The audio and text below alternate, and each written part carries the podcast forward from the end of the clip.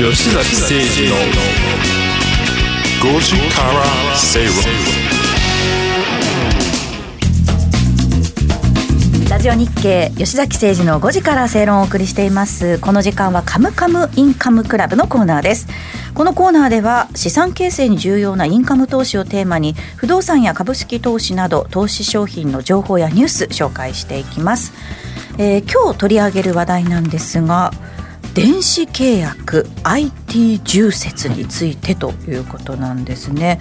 えー、IT 重説というのが、えー、重なる説と書いて重要事項説明書、ね、あそういうことの略なんですね、ね。はい、それすらも知りませんでした。ということで一体どういうものなのかというのを改めてですねちょっと吉崎さんお願いします。まずあの不動産業界で DX 化が進む背景をもう一度初回にちょっと喋りましたけど、もう一度おさらい的な感じでお話をするとまず国を挙げて、えー、で例えばデジタル庁ができたりとかしてですね国を挙げてまあいろんなデジタル的なデジタル改革をしていこうというのはもう国策的にそれが行われてきていると。いうのと、まあ、もちろん先ほどの話じゃないけど新型コロナのウイルス新型コロナウイルスの影響は当然大きいですよと。そしてさらに株式なんかでいうと DX 銘柄と呼ばれるような特に不動産なんかで不動産業において DX の匂いがするような銘柄はやっぱ株価ちょっと他の業種より高くなってますからそういう意味でも DX 銘柄に認だと、えー、市場マーケットから認定されるとですね、まあ、株価にもいい影響が出るというような、まあ、背景があると。でさらにですね、まあもともと不動産って DX の波から取り残されていたところも否めない事実としてあって、うん、あるいはそうそういう人材が少なかったってこともありましたのでここに来て、えーまあ、国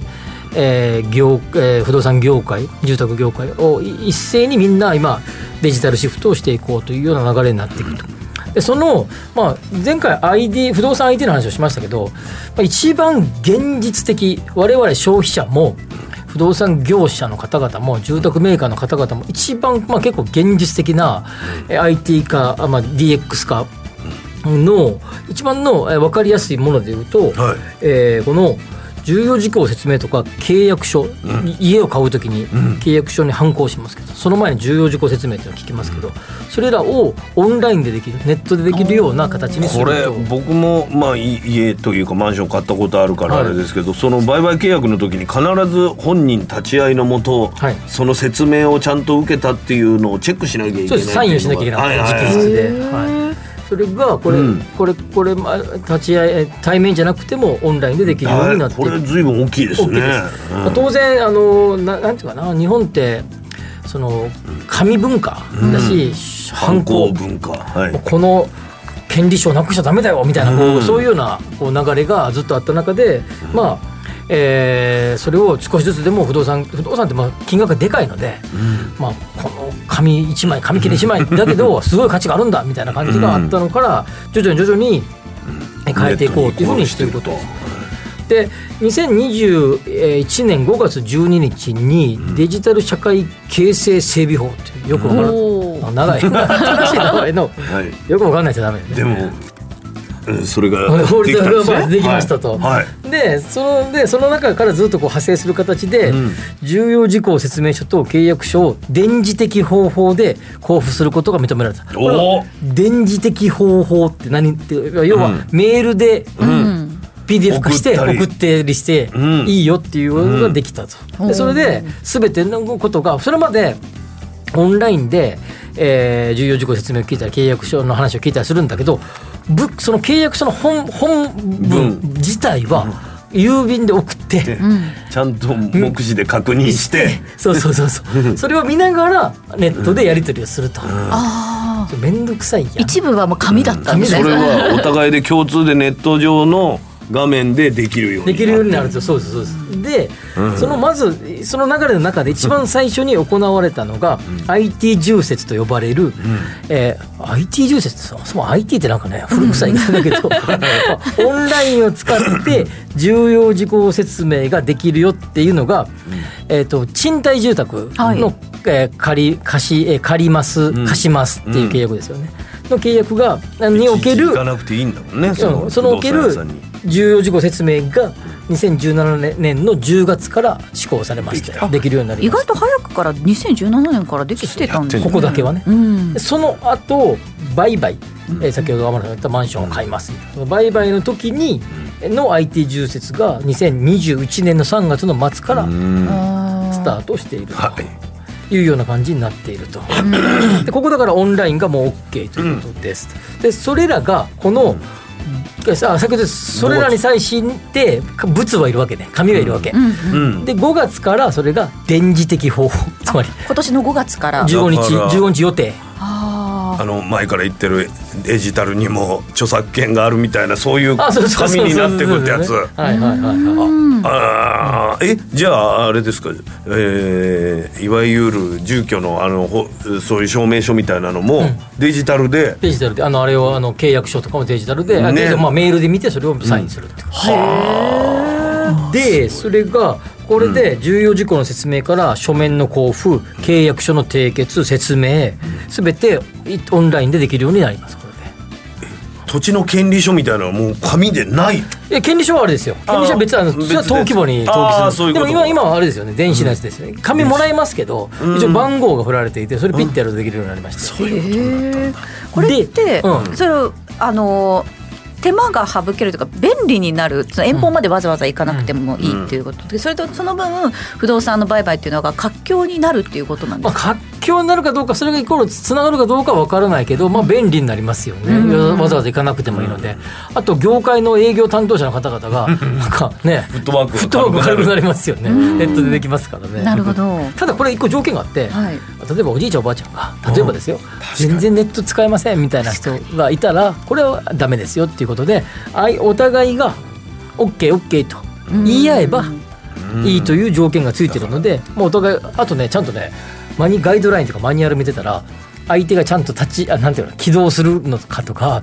うん、パソコンの状況が良好かを確認してから説明することとか書いてある。だからそういうところ新しい法案できると必ず法のね網目を狙ってくるところがいるから。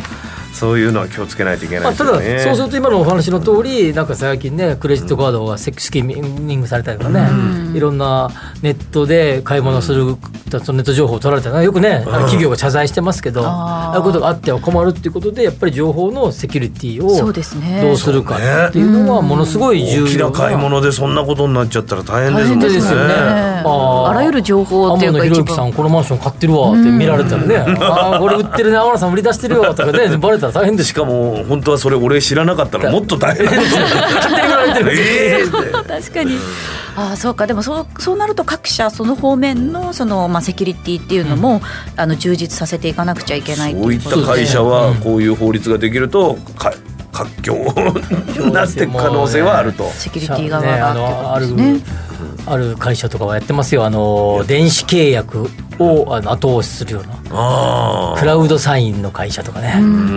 もう新しい事業で始めてる数年前からやってるところの株価がポンって上がりましたもんね。だから電子マネーを守るみたいな感じでそういうのを守るところがで できてるわけですね。あとそのサインをするシステムをこう売るかあの提供してる会社とかね株価上がりましたよね一時期ね。そうですね、はい、なかなかねそのやっぱり不動産の契約だったりとかあと実際にこう家を買ったりっていうその人生に何回もあることじゃないので、それをネットでねポンっていうのがねちょっと心配なのはもう分かりますけどね。ね。で分からない部分もきっと多いと思うんで、うん、今日あのツイッターでウィスコンシン州さんがあのいただいたんですけれども、うん、宅建士だけれども資格のみで実務はしていないから、うん、この新しい重説について知らないことばかりでしたっていうふうにいただきました。あそう僕も宅建士ですけどあの、あの一度も宅建あの 僕はエコノミスト売買売買できるってことできる一応資格は持ってますけど、ね、すごい。あのしたことないですけど。でやっぱり実際にやっぱ業務で触れてないとなかなかこういう新しい法律とかできて、何ができるようになったかっていうのを知る機会ってあまりないのかなっていうふうにね、感じましたね。ね。これでもあのなんていうかなもともと順々にねさっきの、えー、2017年からか、順々に賃貸認めますとかあるいは法人と法人間売買は最初 OK ですよとか個人間の売買 OK ですよって順々にこう広げてきて、国土交通省はその都度その都度社会実験という形でいろんな企業さんいやいうかまあ業界の企業さんに声をかけてやっていただいてどうでしたか？問題はなかったですか？っていうのをアンケートですごい集めてで、えー、と不備を直していって結構慎重に慎重に慎重に時間をかけてこれ導入してますので、いや僕はかなりあの、まああのかなり期待できるんじゃないかなと思うしかなり周知周知がかなり広がってると思いますので。まあ我々がここでパッとニュースを聞いてわっていうぐらいは対応できるっていうことですね。それは想定ないってことだね。はい、そうですね。いろんなメリットが当然あるんで、うん、そのやっぱり企業とすれば、うん、あのなんていうかな。これは多くの企業が導入しなきゃで一個だけポイント、うん、地方のご年配の方々が経営しているようなところは、うん、まあ、なかなか導入しづらいかもしれないですよね。ですよね。まあ古まあ古めかしいっていうかね。駅前にあるどっしりとしたね。ね はい、だけどまあそういうところはそういうところなりの良さがやっぱりあると思うので、うん、まあ当然自分がそういうのが合う衣装が合うかもしれないっていう方はそちらに行かれればいいと思うし、うん、やっぱりもう現ね最新の技術を使ってやりたい人はそれに行けばいいと思うし。数多くの物件を回したい人なんかはこっち対応していくしかないですね。確かに最初のあの初期投資とかもかかりますから、そういうところ考えるとどうなんですか？その不動産取引の手数料みたいなのが高くなったりとかっていうのはするんですか？逆にこれによって業務効率が上がるわけですから本当は下がらなきゃおかしいですよね。そうですよね。はい。下がらないと僕はいけないと思うけど これね業況リスナーの方に多分業界の方も結構ね多いと思いますので、やっぱ下げるか別のサービスを付加するかあそうですね。話ね。どちらかをしていかないと。セキュリティも上げなきゃいけない部分もあったりとかするから、そういうね、まあ、投資も。ねそういうことをして、やっぱ業界自体がよりレベルアップしていくっていうふうになっていかなきゃいけないと思いますので、まあ、そこの辺は、えー、業界の方々に強く企業努力をしていただいて、やっぱここはやっぱり努力ですよね。この法律を利用してっていう言い方あれかもわかんないけど、回していかないとね。よくね、メディアの方、メディアでも、いろんな新聞でも結構、あの行政を叩いたりとか、政治家何してんだっていうこと言われる方多いけど、これを僕結構ずっとそばで見たりとか、このことをやられてる方々とお話をされてしたこともあります。大臣の方もあるいはは、うん、えー、館長の方も喋りましたけど、うん、結構しんすんごくやられてましたんで、もうすんごい頑張っていただいたなっていうですねもう拍手って感じがしましたね。そこから早からそういう流れにはなってくですよね。ものもあったんでしょうね。はい、そうなんです、ね、そこを今頑張ってるってことですね。そう思います。今回のこの、はい、まあ、IT 重説に関してはそのさらに先ですね、うん、吉崎さん的にはもう一歩進むとしたら次は何がこう不動産の中では DX というか IT 化が必要な部分だと、はい、えっと、例えば管理物、うん、自分が物件の管理がどうなってるかとか、うん、投資。でそのあそれがアプリで、まあ、今だいぶでだいぶ進んできてますが、それと例えば株式とかそういう一体化したポートフォリオの管理とか、まあ、これもアプリが出てきてますがそれがもっと、えー、多くに広まっていくことを望み活用したいなっていうふうに思いますね。そうですね。そのあたりが今後のポイントとなりそうですね。えー、今日取り上げた内容に関しましてはインカムクラブで検索していただいてそちらのホームページを、えー、ご確認ください、えー、お話しした内容をまとめて、えー、載せておりますのでぜひチェックしてみてください。インカムクラブと検索すればいいんです、ね、そうですね、はい、そこで出てくるのでホームページ見てみてください、えー、お知らせの後はゲストをお招きします。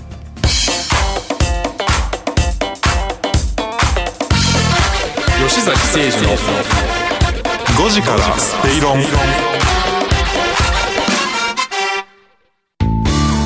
不動産 DX を推進するロボットホームは DX 統合支援サービスとして IT を掛け合わせた不動産開発や運用経験を活用したさまざまなサービスを展開しています。その中でもレジデンスキットは不動産オーナー入居者管理会社など不動産に関わる全ての人のための IoT を活用した